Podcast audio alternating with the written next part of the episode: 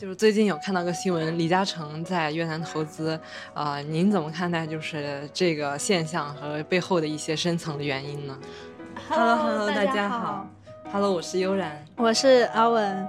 大家好，我是 Danny，今天很开心来到 NSCL，然后来分享一下我在越南的一些经历。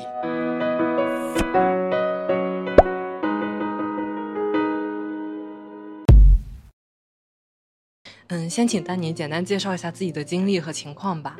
好的，我是在一四年的时候去的美国纽约，然后我在纽约留学，然后之后在地产基金工作，然后一直到了一九年的时候呢，我转去越南，到呃二零二一年这样。那现在的事业主体主要是放在越南。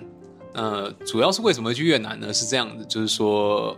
呃，简单介绍一下啊，就是说我在美国五年嘛，那后来在基金工作，那那个时候就面对到了一个转捩点，就是说呢，我 either 是在美国继续同样的行业，然后照着资历往前走，那可能就是需要到四十岁、五十岁一路往上升。对，然后到 VP，甚至到最高级可能是 MD 吧。那我回过头来，可能已经五六十了。所以那个时候，我有在思考一件事情是：这个 track 是我想走的 track。那其实我那时候一直有在看啊，然后也看了一些研究报告，会发现说，其实东南亚在那个时候的整体表现是很亮眼的。那我是在一九年的时候先回来考察，我先去了越南跟柬埔寨，那两边我都很深入的考察，也看了很多相关产业。那待了大概一个月左右。那我最终的结论选择越南，当然这是我个人意见啊，因为那个时候对我来讲，我觉得柬埔寨的基本面没有越南来的优异，对，那这也是为什么后来选择越南的原因。那我是在二零二零年疫情爆发后三月份入住越南，那一路待到了二零二一年的九月份，一个半月，一年半的时间，对，大概是这样。那我们在那边主要是做地产投资跟初创股权投资。呃，那想请问一下您，您刚才说到的基本面包括哪些内容呢？然后包括您刚才说觉得柬埔寨的基本面没有很好，那它跟越南之间有什么区别呢？嗯，呃，纯属我个人的观点啊，对，以我个人的出发点，那时候的观察这样看。首先，我们看一个地区，一定是先看它的人口。柬埔寨的人口一千六百万，一千六百万的量体呢，越南人口将近一亿。这是个不是一个级别的数字哦，这是第一点。第二点是我们看一个地区的发展，你要看它有没有港口。那柬埔寨只有一个西哈努克港西港，那在那边的出海港口只有一个，但是整个越南东半边是整面的呃沿沿海地区，也就是说他们的物流可以盖深海港的地区非常多，所以未来来讲的话，整个系统上的发展，我觉得越南一定是优于柬埔寨的，这是两个面向啊。那再来的话，第三个面向是基建，就是说，呃，柬埔寨的基础的基建还没有到位。呃，我那个时候就常讲一个故事嘛，我那个时候在越南跟柬埔寨的边境，然后有住在柬埔寨的酒店，然后晚上的时候呢，我要搭电梯，那电梯就开到一半就停了，为什么？因为停电。那对于制造业来讲，供电稳定是重中之重。你如果连供电都不稳定了，制造业不会大量移入的话，当地的发展就一定会受限。那这一点的话，越南其实是起步比较早的，也引进很多外资在做发电厂，所以基础面这一点，越南是优于柬埔寨，这是我个人的看法。这几年来说，柬埔寨投资都非常火热，然后就是想知道，呃，就是我们一般在柬埔寨或者说在越南，甚至是整个东南亚来说的话，我们投资一般会聚焦于什么领域呢？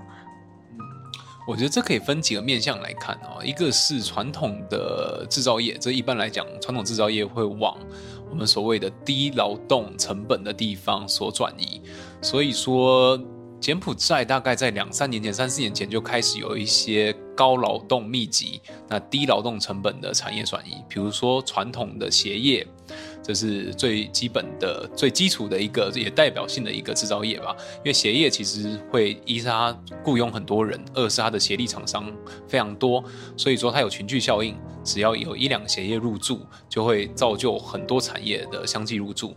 那柬埔寨我们可以看到，三四年前就开始有这个现象。那当然越南也是之后有跟进，像我们传统所熟知的宝源、宝城，其实都是在柬埔寨跟越南当地都有厂的。对。那其他面向的投资当然有个人投资者，个人投资者主要还是以我听到的啦，以投资房产居多。那其实我觉得这是一个周期性的问题。像在更早之前，五六年前，大家看的比较多是泰国，那尤其曼谷那边的房产其实是很火热的。那到了三四年前，主要是柬埔寨。那我们近几年听到比较多是越南。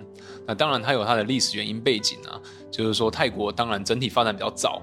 那我们以整个经济趋势来看的话，泰国也已经过了一个黄金发展的最高峰，也就是说它的最高峰是发展在历史上，而不是现在。它现在还是以高峰往下的一个阶段走。那柬埔寨来讲的话，有它的地缘优势，也有它的比较呃缺点的部分吧。因为我觉得缺点部分主要还是在于人口数吧。人口数你要发展呃工业的话，人口数。太低，它总是没有办法有一个群聚规模，也没有办法有一个量体规模。所以说整体来讲的话，呃，柬埔寨有起来，大概两三年前的时候也是非常火热。那现在来讲，因为我觉得资金还是会跟着基础面好的地方去走。那越南的基础面，以我个人来看是显著于好于柬埔寨，所以说资金也跟着走。那资金跟着走，现在来讲，越南投资就变得比较火热一点。我觉得是这样的一个趋势跟现象。呃，那想问一下，您当初为什么要下定决心去创业呢？然后还有就是想听听您呃组建这个团队的过程，包括也可以介绍一下您的公司。呃，是这样子，就是为什么那时候会看到东南亚地区？是说，以我的年纪啦，我是九零后的。那九零后，那我从小成长的地区是在台湾地区成长。那我小时候就听到，呃，大陆地区的发展非常好。所以蓬勃发展约是在我成长期到我成熟期这段期间，也就是说这段红利期，其实以我的年纪来讲，我是没有办法勾到的。就是说这个时代不属于我的时代，对。但是这是不是一个大时代的往前的一个洪流？那个是。所以说，当我在美国，美国当然是一个很好的地方，它是一个呃发展很成熟的地区。那 either 在美国最终要获得比较好的成就，我觉得 either 是比比所有大部分的人。都很都还聪明，要不然就比大部分的人都还有钱。这个是我个人的想法了。那我那时候就在想，那当然决定没有对错，只有说后不后悔。那我就会在想说，那我愿不愿意去尝试一个跟我原本的计划，呃，也不能讲偏差，但是差距比较大的一个一条路来走。因为以我那个时候的年纪来说，我觉得我还有试错成本。那我去一个完全不熟悉的地方去闯闯看。呃，我是还可以承受这个当赛的，而且我也可以不管怎么样都是一个很好的经历，所以那个时候我就决定去了。对，所以是有这样的一个背景吧。对，那以我公司来讲的话，主动团队是说，那个时候我刚好因为在纽约工作，所以我认识几个志同道合的好朋友，都是同行。那我就有跟他们聊到说，我想去越南这个计划。那他们当然也在纽约都做的比较，呃，也都在金融界，然后也都做了很久了。那他们也都觉得说这个新兴市场是很不错的一个机会。那当然，大家如果想要去触及到这个市场，就一定要有人去做执行。呃，当时的背景是我愿意去做执行的这个人，所以就跟大家一起，呃，一拍即合吧。所以我就负责执行，那其他人就加入我这个团队，这样。因为这种。Business model 就一定要有人落地执行，那我是去做执行的那一个，那跟大家本来都是很好的朋友，所以我们也一拍即合，所以对我们来讲也算是一个新的尝试，那也是一个拓展我们原本拓展不到的一个呃被怎么讲呢？职涯吧，职涯的一个延伸吧，这样。对，那目前来讲的话，因为成果都还不错，所以说呃我们也还在一个成长期，所以未来来讲的话，我们对。可预见的未来都是蛮乐观的。想请问一下，您主要在越南是做什么的业务？呃，我们主要还是做投资，因为我跟我的股东都还是投资背景出身的比较多。那我的股东现在都还在北美跟加拿大地区。对，那呃，我们来讲的话，现在看地产跟初创股权投资这两个面向会多一些。对，那现在来讲的话呢，我们做工业还有一。般的地产投资这两个面向多，那我们有自己投资的，也有跟基金合作的，都有。那我们主要的评判标准会比较灵活一点，我们基本上就是不管量体大小，只要是我们觉得风险跟获益率是我们 prefer 的范围，我们就会去去做。这也是我们跟一般传统大基金比较不一样的地方，就是我们的灵活度比较高。那包括因为越南其实是一个不好理解的市场，尤其我那个时候是美国结束之后直接过去越南的，其实落地的适应还是花了一段时间。那在一开始的时候，我做了很多研究，就是我们团队吧做了很多研究。那这些研究我们一开始会觉得说，好像自己看有点可惜。那我们就把它整理整理出来，所以发了一个公众号，我们叫“月头札记”，所以大家如果有兴趣也可以观看一下。对，其实我不是不是很了解，就是地产这个行业，嗯、我想大概了解一下。呃，地产行业一般你们的盈利的模式是怎样的？那盈利的模式，我觉得还是我们可以分嘛。呃，传统的，呃，以我们行业内来讲，我们有讲呃 core 或者是 Co plus，要不然就 value add。那有这几种模式，那我们现在来讲的话，主要做 value add 比较多，那 core 做比较少，因为 core 比较是风险低、回报低的一些产业。那既然都已经选择越南了，我们想做的基本上就是说承受风险的程度高一点点，当然回报我们也会要求更多，要不然其实也不会选择越南去做一个主要的营运点。呃，core 的话，主要就是我们讲的呃核心资产，然后以收租为主的主要的为主要的获益来源，像我们一般来讲的商业楼，这就属于 core 的资产，对，商业地产。那 value add 是说呢，就是呃，比如说我一个旧楼改造，我把它的租金提高了，租金提高了之后，获益率就提高，那获益率提高了，我的资产本身价值也提高。这是属于 value add，那还有一种是机会型啊。那机会型的话，其实我们把一般的开发，呃，地产我们归类为机会型投资。对，呃，基本上来讲的话，我们现在来做的是比较前端的，对地产的影响。我们，就是我们负责前端，呃，购买资产，对，然后增加价值这一段。那后端的营运，我们目前是没有涉猎到的。呃，我们目前有看几个面向哦。对，第一是工业地产，因为工业地产来讲的话，越南对于工业地产的法制法规是非常的完善，他们所谓的工业区。那工业区内的投资的话，基本上我们讲呃获益率，我们或者是我们换个呃行业内的话讲，我们讲 cap rate 就资本化率，资本化率我们一般可以到八到十二 percent。当然这不是说所有的工业区内项目，而是挑过的品呃挑要挑选过的，对对对。那再来来讲的话，外资可以百分之百去持有工业区内的地产，所以产权方面是非常的，我们讲产权很 clean，很干净，我们可对安全，对，所以我们工业地产这一块是没有蛮多琢磨的，对。那再来来讲的话，是一般的地产投资我们也做，对。那我们主要是做这两个面向居多。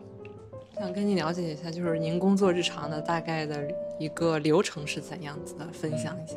对，我这样讲好了，就是说我们主要还是以宏观入手，就是说我们以宏观来看哪一个区域的发展是最好的，然后有哪些地方有发展的利好，比如说哪些地方集中基建，哪些地方哪些地方集集中呃未来是政府的发展重心，我们会集中去看那几个地区。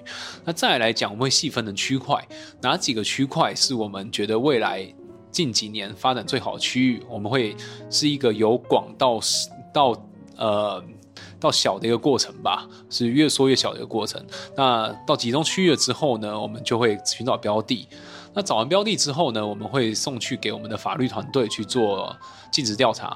那尽职调查我们会以多方调查，就是说不止一个呃法律团队会去做，我们有其他的渠道去做交叉比对，交叉比对的结果都一致了。我们才会呃进一步的去跟地主洽谈，那地主洽谈其实就进入了一个谈判的过程了。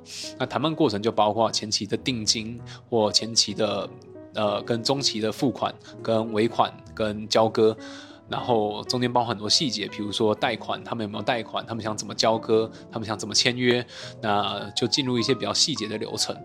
对，那基本上来讲，这是我们整个投资的呃流程顺序会是这样子。那那您觉得怎样的标的才是一个好标的呢？呃，对，我觉得这个问题非常好。我觉得有几个面向来看，第一个一定要是法律风险是干净的，也就是说，其实越南的呃整体来讲，他们的法律是比较复杂的，那很多时候是需要多方去验证的。他们有一些土地上的历史遗留原因，或者是一些法规上当地法规的不同，那这些问题我们都必须要。我们有当地的法律团队，跟我们合作的，然后我们会验证，而且我们会多方验证，对，然后验证说这个标的是法律上干净可以做，我们才会去执行。如果法律上这一关就没有没有通过，我们就不会去碰，这是第一点。第二点就是说它的呃本身的回报来讲的话，就它这个产品值不值得我们做投入？如果我们的模型金融模型建下去，发现这个标的它的回报率就没有达到我们的目前所期待的，我们也不会去下手。你对你们公司将来在越南的发展有什么规划呢？嗯、呃，其实这样子，我会看到一个需求，就是说大量的外资跟人才跟呃各方面的，比如说生产或者是呃人才需求跟资金需求，其实都有往越南流入的趋势。那因为我我们团队的背景比较多元，我们是在。大部分人是在东亚成长，然后大中华圈成长的，然后又在北美受过教育，然后也在北美有工作过，然后又来到越南。也就是我们的优势是在于我们可以对接我们呃国内的需求，也可以对接呃欧洲、北美的需求。那在这个大的环境之下，其实往越南迁移的需求是大的。那我们未来的方向就是想要跟着当地的经济市场一起成长，然后找到。我们所谓的最好的标的做投资，那我们挑标的其实是比较挑剔一点的。我们是一百个标的挑到大概剩两三个去深入，那有其中一两个又会在当地我们做滴滴的时候就刷掉了，也就我们投资的比例约是百分之一，我们一百个才会挑到一个标的。那我们的优势在于说我们比别人更挑剔。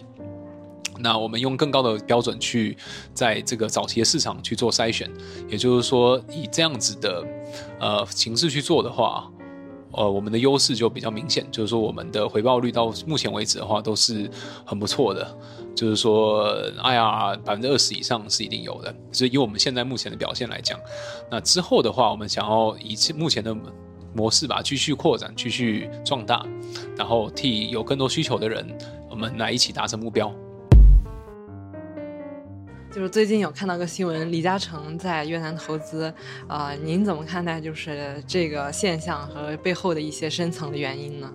呃，对，这个新闻现在非常的火热哦，就是说李嘉诚现在在看准越南，然后大举进军越南市场。其实我是这样子看，就是说，呃，越南因为是在一个发展的前期嘛，还是相对早期。那李嘉诚看中的也是先从基建方面入手。那这方面来讲的话，也是越南现在所需要的一个刚需面，所以也只有他有这个财力跟资质吧，可以去做这方面投资。